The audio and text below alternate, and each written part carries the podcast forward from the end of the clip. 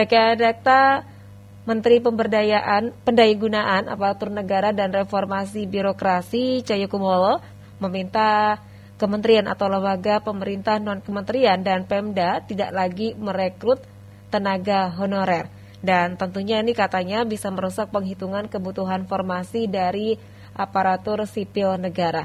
Lalu bagaimana nasib-nasib para tenaga honorer apalagi bagi mereka yang ingin juga menjadi tenaga honorer setelah tidak ada lagi perekrutan tersebut. Kami akan membahas rekan data bersama pembina Perkumpulan Honorer Kadu Indonesia atau PHK2I, Titi Purwaningsi. Dakta Radio, bijak dan cerdas. Assalamualaikum Bu Titi. Ya, Waalaikumsalam. Ya, bagaimana dengan ada kebijakan ini Bu Titi? Ya, ini yang kami maksudkan Mbak. Artinya dengan kebijakan memang ini sebenarnya sudah sudah dari lama mau sudah disampaikan dari suatu saat sebelum 2024 mm-hmm. akan dihapuskan tenaga honorer.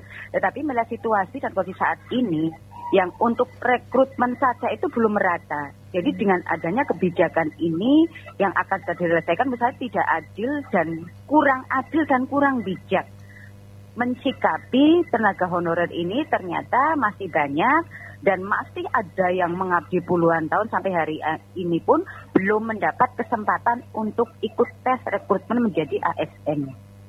Hmm, baik, jadi belum uh, tepat dan uh, belum saatnya atau bagaimana ini Bu? Ya belum saatnya kalau menurut saya hmm. Mbak, karena apa? Kalau mau memang mau dihapuskan, kasih solusi dulu. Yang terbaik itu seperti apa? Jangan seperti pepatah habis manis sepah dibuang. Kita terutama honorer kategori dua mbak. Ini kan jelas ada dasar hukumnya dan jelas ada datanya dan dikunci di BKN kenapa honorer K2 ini yang tidak diselesaikan dulu justru apa namanya ke honorer non swasta dan lulusan fresh graduate atau lulusan PTG khususnya yang kepada kemarin yang P3K yang tahun ini kan seperti itu. Ini kan sangat-sangat menurut saya itu kurang kurang bijak dan kurang adil buat kami yang nyata-nyata kami adalah tenaga honorer kategori dua yang jelas ada dasar hukumnya. Selesaikan dulu lah. Khusus honorer K2 karena apa? Sebenarnya Mbak, kalau memang mau mentaati dari dulu, honorer itu hanya sampai di honorer K2. Hmm. Karena pada Januari 2013 itu sudah ada surat Permendagri ya tentang pelarangan pengangkatan honorer yang honorer itu hanya berhenti sampai di honorer K2 yang termasuk atau dinaungi oleh PP 48 kala itu. Hmm. Baik. Nah, sebenarnya kalau untuk uh, mem, apa ya mendesak dari uh, pihak uh, kementerian untuk uh, honorer K2 ini untuk uh, istilahnya naik tingkat menjadi uh, ASN sudah seperti apa ini, Bu?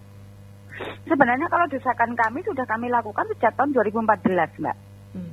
Dan memang sudah ada realisasi sedikit demi sedikit, tapi kan ini tidak merata atau belum keseluruhan baru yang dilakukan ada rekrutmen di tingkat pendidikan, kesehatan, dan katakan tenaga fungsional atau teknis lapangan seperti TPL pertanian dan lain sebagainya itu seperti itu.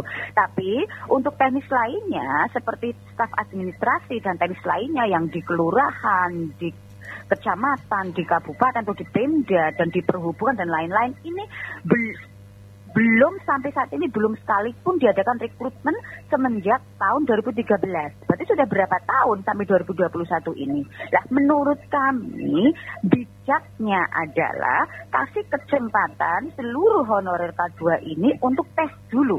Mm -hmm. Setelah tes, kok ternyata ada yang lulus dan tidak lulus, yang tidak lulus itu monggo. Yeah. Tapi kalau yang yang dikasih kesempatan dan lulus itu kan berhak. Seperti saat ini Mbak Nisa contohkan, yeah. rekrutmen P3K untuk guru, honorer K2 saya ngomong. Yeah. Ternyata banyak yang lulus tetapi tidak dapat promosi. Artinya jangan terus dijadikan alasan bahwa honorer K2 tidak kompeten, tidak layak. Loh, ternyata kita juga lulus kok. Seperti itulah. Ini yang saya maksudkan. Kasih kesempatan dulu, kasih untuk tes dulu semuanya. Gak usah pandang atau katakan kualifikasi ijazah. Karena apa? Rata-rata honorer K2 yang ditanya lainnya itu adalah SMA, Mbak. Mm -hmm belum sarjana, saya katakan rata-rata SMA, yang administrasi ya, Ya. dan teknik lainnya SMA. Jadi kasih kesempatan dulu semuanya. Baru kemudian setelah itu kan bisa ditingkatkan kualifikasinya, bisa nanti sambil kuliah, bisa dikasih diklat. Kan karena apa? Pengabdian mereka udah sekian puluh tahun sudah membuktikan bahwa mereka kompeten di bidangnya. Itu yang Hmm. saya maksudkan. Mhm. Baik. Nah, sebenarnya eh, ada tidak Bu prioritas untuk mereka dari honorer ke eh, ASN ini Bu untuk tesnya?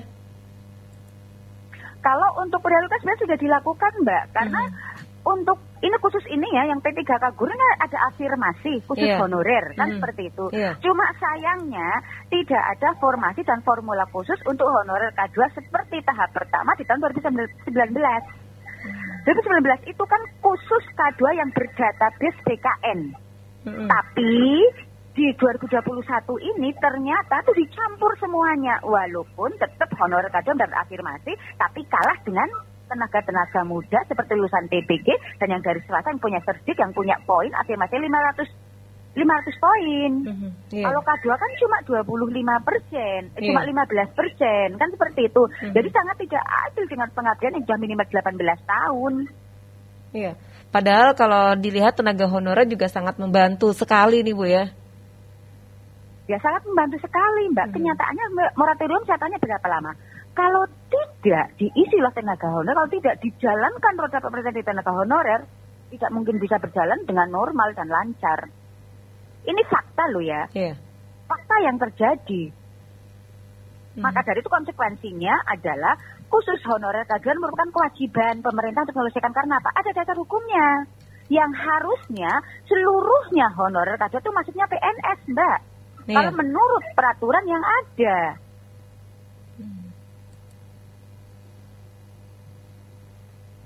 Baik. Dan ini kami juga mengundang rekan Dakta untuk bergabung bersama kami di 0218816363 atau WhatsApp 081511107107. Tapi uh, Bu Titi dari uh, kementerian juga mengatakan bahwa pemerintah ya akan mengangkat pegawai honorer menjadi PNS tapi ada beberapa syarat. Apa saja ini, Bu? Nah, syaratnya itu yang kalau PNS Hmm. itu PNS itu kan dari kedinasan yang saya lihat untuk tahun ini. Iya. Otomatis usia PNS tetap 35 tahun ke bawah lah honorer K2. Rata-rata udah 40 tahun, Mbak. Hmm. Iya benar. Kalau mau dihitung rata-rata kan seperti itu sedangkan ketika ngomong teknis lainnya itu kan rata-rata punya jabatannya kan struktural bukan fungsional. Dengan untuk P3K ini kan jabatan-jabatan fungsional. Ini yang menjadi polemik juga dan harus ada solusi dari pemerintah.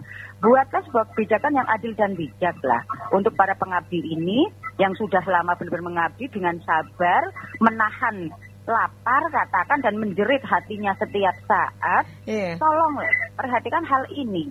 Janganlah sudah dibantu malah diabaikan ataupun dibuang begitu saja tanpa ada penyelesaian yang maksimal kan seperti itu. Iya. Baik. Nah, eh, Bu Titi, ini kan juga sudah beredar di masyarakat. Bagaimana dengan eh, honorer lainnya mengadukan ke Ibu terkait dengan adanya kebijakan ini? Ya, yang jelas ini sudah pada menangis, Mbak. Saya hampir setiap hari mendapat aduan dari teman-teman. Mereka sangat sakit sekali hatinya, sudah mengabdi sekian puluh tahun, tapi tiba-tiba mau dihapuskan.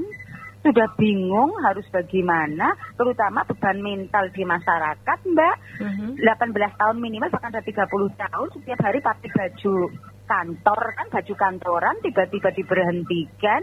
Rasanya seperti apa? Dan ketika di, lap- di lapangan, masyarakat tahunya bapak dan ibu pegawai, bapak dan ibu guru. Paham honorer atau bukan kan seperti itu terutama beban mental yang sangat luar biasa dari teman-teman ketika masalah honorer ini tidak segera diselesaikan dengan cara-cara yang adil dan bijak dan merata keseluruhan kan seperti itu. Iya. Baik. Eh, akankah nanti akan ada pertemuan Bu dengan eh, pihak terkait Bu?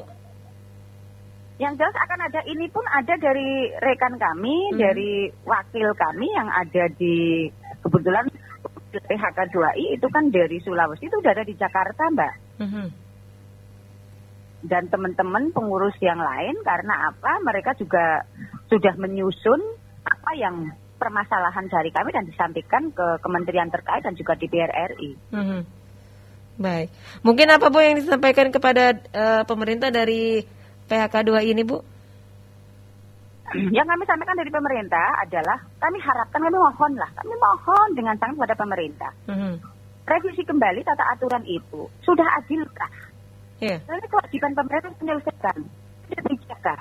Lihat dulu realitas di lapangan, terutama yang datanya terkunci di database BKN yang 2000, yang BKN itu terakhir 2014 yang ada surat SE dari Menpan RT kala itu ya untuk verbal validasi honorer K2 ada di kementerian pada BKN ini dulu menjadi tanggung jawab pemerintah selesaikan ini hmm. beri ruang yang khusus pada teman-teman kami seluruh honorer K2 yang sampai saat ini memang belum ada kesempatan untuk ikut rekrutmen jadi ASN. Hmm. Itu seperti itu. Jadi revisi kembali, tinjau ulang kembali. Kalau honorer K2 belum selesai, selesaikanlah karena ini adalah hutang pemerintah kepada kami. Iya, baik. Ibu ada rekan yang bergabung melalui WhatsApp, WhatsApp pada Pak Yudhistira. Menurut saya pekerja honorer lebih capek daripada PNS. Bagaimana tanggapannya Bu?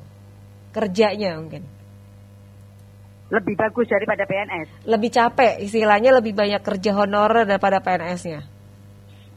Yang jelas kalau menurut saya hal yang disampaikan oleh Bapak tadi itu memang benar, katakan hmm. banyak benarnya. Yeah. Karena rata-rata tenaga honorer seperti yang kami rasakan di sekolah. Bukan di sekolah ya, hmm. katakan di sekolah dasar, katakan sampai di S menengah maupun atas itu rata-rata yang mengerjakan khususnya untuk AIT itu rata-rata honorer mbak. Hmm. Data-data sekarang kan cuma input kan lewatnya online. Yeah. Jadi rata-rata ini tenaga honorer dan mereka tuh kerjanya adalah katakan bisa dikatakan 24 jam ketika harus sinkron nungguin jam kan. Iya. Yeah nungguin tanggal, nungguin hari, deadline-nya kapan, dan rata-rata dikerjakan oleh para tenaga honorer yang masih bergaji belum layak. Benar. Sepakat.